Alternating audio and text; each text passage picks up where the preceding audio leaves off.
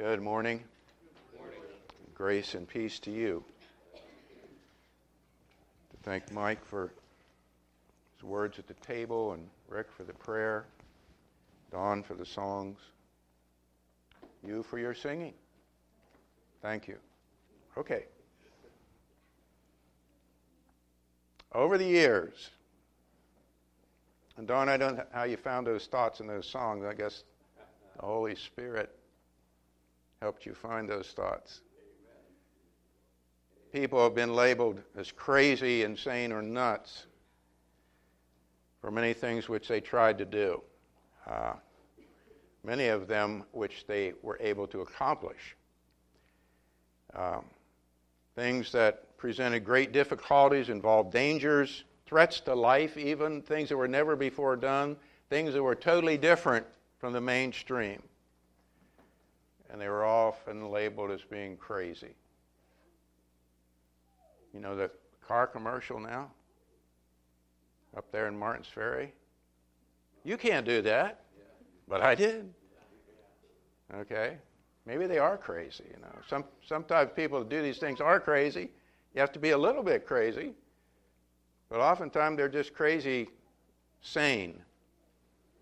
Because they know something we don't know. I got, I got a few listed here. You might think of some. Christopher Columbus. I mean, uh, when he sailed off, they were probably thinking, see you, Christopher. We'll never see you again. Uh, going to go east to, or west to find the east? Yeah, sure. How about Magellan? Ferdinand, you're going to fall off the edge. You're going to go over the end. It's going to be over for you. You're crazy. The Wright brothers.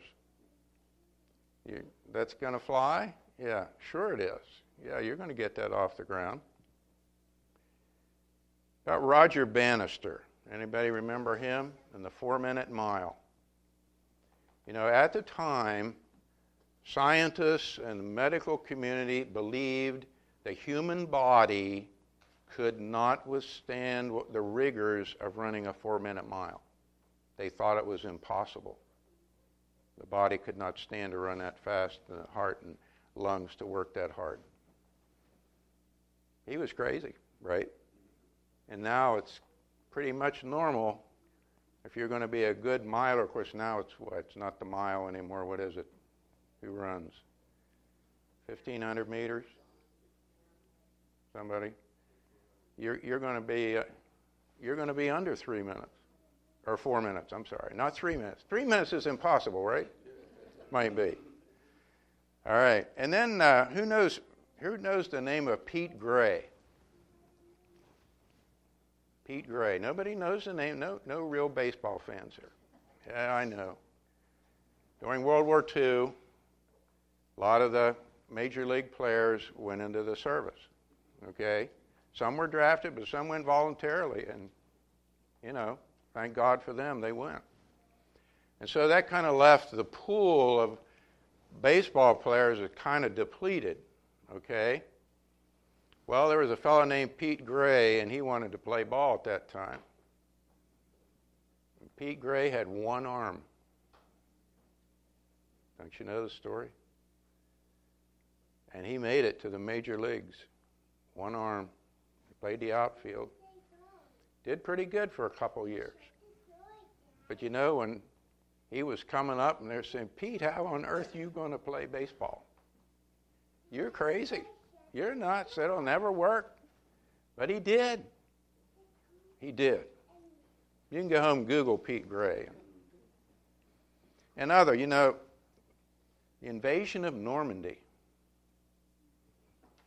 Unbelievable this, this ain't going to work. I have something in my files that Eisenhower wrote before that happened. And he was saying, if this, this doesn't work, it's my fault. He took full responsibility because he knew it was a gamble. It was, it was crazy. But thanks to God, it did. Man on the moon, We can go on and on and on. People are crazy, you can't do that. But it was done. I say all that to say this over the years, people have believed in God and lived their life based on that belief, have been labeled crazy by the world, haven't they? You're nuts, you're weird, you're stupid. You get made fun of and ridiculed for your beliefs and the way you live. And lately, it's even become more harsh in places. You're called bigoted, all right? Uncaring, even evil. You're going to get rid of these Christians. They're just terrible. They're, they just hate people. It's out there. So we ask the question Are you crazy enough to be a Christian? Are you? We're going to look, first of all, at this legacy of being labeled as crazy. It's in the scriptures, and we're going to start in the New Testament here with Luke chapter 7. John the Baptist. We, you might even think about John the Baptist as being crazy, you know? Luke 7:31 To what then shall I compare the men of this generation and what are they like? This is Jesus talking. They are like children who sit in the marketplace and call to one another and say, We played the flute for you and you did not dance, we sang a dirge and you did not weep. You know, that's that's the world and that's people today, you know. They just want you to do whatever they want they want you to do. You know, they think you should do whatever they think is right. For John the Baptist has come eating no bread and drinking no wine, and you say, He has a demon. He's crazy. And like we said, you know, he was out there in the desert for we don't know how many years God was preparing him for this task of introducing the Messiah and this call to repentance. Wearing the camel's hair, eating the locusts and wild honey. You know, I would tend to think that guy's kind of crazy, you know? Separated from people, living all by himself out there in the wilderness. But the thing is, he was doing exactly what God wanted him to do, wasn't he? I'm getting you ready for this mission, for this message that you've got to bring to prepare the way of the Lord. And he didn't care what they called him, he didn't care. Verse 34 The Son of Man has come eating and drinking. You say, Behold, a gluttonous man and a drunkard, a friend of tax collectors and sinners, yet wisdom is vindicated by all her children. So, there, you know, John's living this kind of what we would say an ascetic life. He's all away out here getting close to God, if you will, and that's indeed what he was doing, getting the message from God and preparing himself. You know, isn't that a good thing? But they said, You got a demon. Then Jesus comes, and he's friends with sinners, and he's, he's among the people and trying to teach them and, and show them the way of, way of the Lord and the kingdom. And what do they say? Ah, he's just a drunkard. You know, he's just a party boy. You, you can't please the world, you see. You can't please the world. And we're going to end up with our final thoughts about that today. Let's turn to John 8. Jesus got some of the same, more of the same. Here uh, he's talking with some of the Jews, and he just said, You know, uh, you're not listening to me. You're of your, you are of your father, the devil. He was a murderer from the beginning, and they're not liking to hear this. So what do they say in John 8 48? The Jews answered and said to him, do, you, do we not say rightly that you are a Samaritan and have a demon? There's that word again an evil spirit, an unclean spirit. Jesus answered, I do not have a demon, but I honor my Father, and you dishonor me. Jesus was just doing his Father's will, teaching them the truth. And this is always an easy and defensive response of people that don't want to hear a message or don't want to hear something. You're nuts. You're crazy. That's not true. It's just that way. It's a normal response by someone with whom, you know, that disagrees with you. You're where you're losing it, right? Ever hear that one? You're losing it. You're off the edge. Let's go to Mark 3. 20. He came home, meaning Jesus. The crowd gathered again to such an extent that they could not even eat a meal. All right, so he's in a house here. This uh, NAS says home. I think some places say a house or a residence. But there's all these people crowded around. They want to hear what he's saying, what he's teaching. And he's not worrying about eating the meal. You know, he just he wants. Are these people are here? They're in need. We're going to take care of that. We're going to teach them. It says when his own people heard of this, they went out to take custody of him, for they were saying, "He has lost his senses." And then the scribes came down from Jerusalem were saying, He is possessed by Beelzebul, and he casts out demons by the ruler of the demons.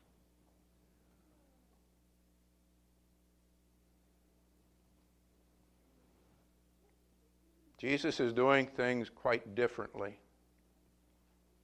He's putting the kingdom first, and people don't understand it. They won't accept it, and so what? He's got a demon. He's out of his mind. He's lost his senses. This is not the way you live life, according to them. But Jesus came to show us how to live life, didn't he? The real life of the person of God. As Don has that final song for us, the abundant life, the life that's true to God. Jesus is just being the Son of God and showing us the ways of God in the world, you're out of your mind. And let's go to Acts 26. Paul. Paul here has been arrested, was arrested in the temple, and he's gone through the whole thing with the governors there, and he's now before uh, Festus, and Festus has called in Agrippa to hear Paul's defense, if you will, at this point. And so they're both there listening to what Paul has to say, and he's talking about, well, let's see, verse 22 in Acts 26. So, Paul says, having obtained help from God, I stand to this day testifying both to small and great, stating nothing but what the prophets and Moses said was going to take place. It was all in the book, in other words. It's all prophesied that the Christ was to suffer and that by reason of his resurrection from the dead, he would be the first to proclaim light both to the Jewish people and to the Gentiles. Okay? That's Paul saying that's all this is all about. I believe this. The Lord appeared to me on the road. Uh, Jesus died for our sins. He was resurrected from the dead. While Paul was trying was saying this in his defense, Festus said in a loud voice, Paul, you're out of your mind. Your great learning is driving you mad. You see, Paul, through the Word of God, through the gospel, was getting to Festus and he was getting to Agrippa. And so often that people just throw up their defenses. It's something new, it's something different, it's something that challenges them, it's something that they have to make a decision about, it's something that convicts them of sin. They have to do something differently. And the first thing most people do is throw up their defenses. I don't want to hear this. And so this is Festus' defense. Paul, you're nuts. You're crazy. You, you, you're just in these books too much. You know, you, you know too much, Paul. And Paul said, I'm not out of my mind, most excellent Festus, but I utter words of sober truth. For the king, now he's, now he's turning kind of to Agrippa, knows about these matters, and I speak to him also with confidence, since I am persuaded that none of these things escape his notice, for this was not, has not been done in a corner. Well, you know, Paul's the one here in chains. I love this. Paul's not afraid. Paul doesn't care that labeling crazy or out of his mind. He has an opportunity before a governor and before a king. And Jesus had told him that he was going to take his message before those types of people, didn't he? And here he is. So he turns, kind of turning to Agrippa. He says, King Agrippa, do you believe the prophets? You know, Agrippa's there, the one that's supposed to be judging Paul, right? But here's Paul challenging Agrippa, sitting there on his chair or his throne or whatever he's on. And then he says, I know that you do. He's probably surmising that because Agrippa was a Jew. Okay? At least he gave cursory allegiance to the prophets. Agrippa replied to Paul, In a short time you will persuade me to become a Christian. The various translations there have that all a little bit differently, but that's the idea. You're trying to persuade me, and you're, you're going to do it here in a little bit. Paul said, I would wish to God that whether in a short or long time, not only you, but also all who hear me this day might become such as I am, except for these chains. Paul, you're crazy. No, I'm not. This is the truth. It's the world's view and the Christian view. And they always clash. They always clash. We are not going to be pleasing to the world, and we are not supposed to be pleasing to the world. We are supposed to be pleasing to Christ Jesus. Right? He's our Savior, our God, our Lord, our King, our friend, our shepherd. We're to be pleasing to Him all the time. Not always easy, but that's what we strive for. All right. Just real quickly here, some beliefs that'll get you labeled crazy. You know these, most of them. There is a God. A lot of people today, ah, no, no, no, there's no God. Or this one is even where there is one God.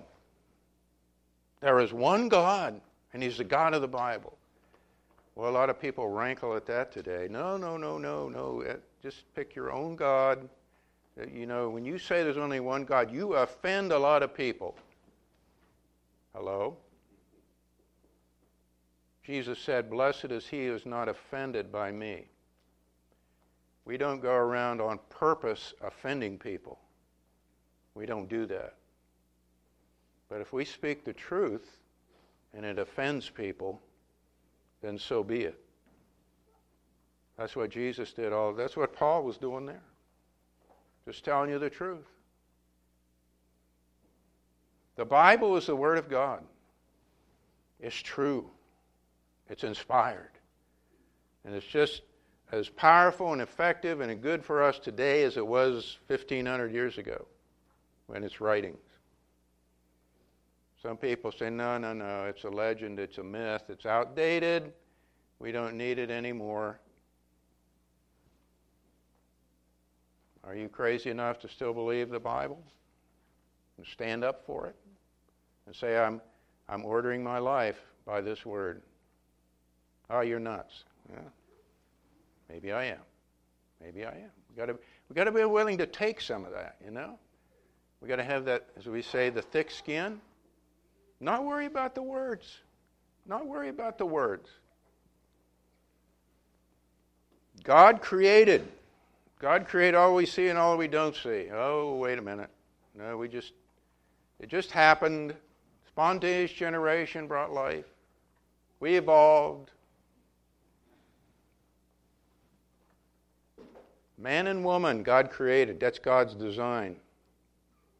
Oh boy, that'll get you in trouble today, won't it?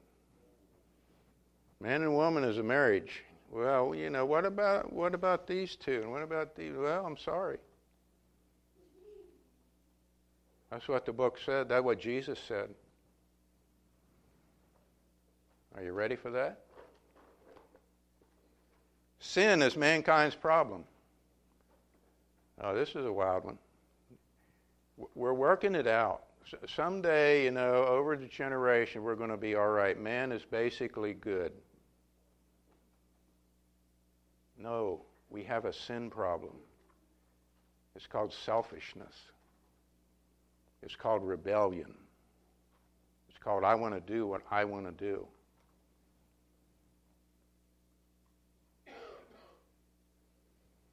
Noah, did Noah really build an ark? sure, right. Jacob, Moses, all those stories. Did David really kill a, a giant? Yeah. And then, of course, we bring us to Jesus. Was he crucified? Was he resurrected? You're putting all your hope and trust in him? Really, truly, daily? He's coming back. We sang that in the song. You believe that? He's coming back. There's a judgment day coming. Are you really getting ready for it? Are you telling other people they need to get ready for it? Are you afraid to say that? Some of the beliefs. The way of life that can get you labeled crazy. I go to church. Oh, really? Okay. I give money to the Lord. You mean you just give money? Yeah, sure. I don't get drunk. I don't do drugs. I don't view porn. What do you do? Don't you have any fun? You're crazy. I don't use profanity or vulgarities. I love my spouse. I say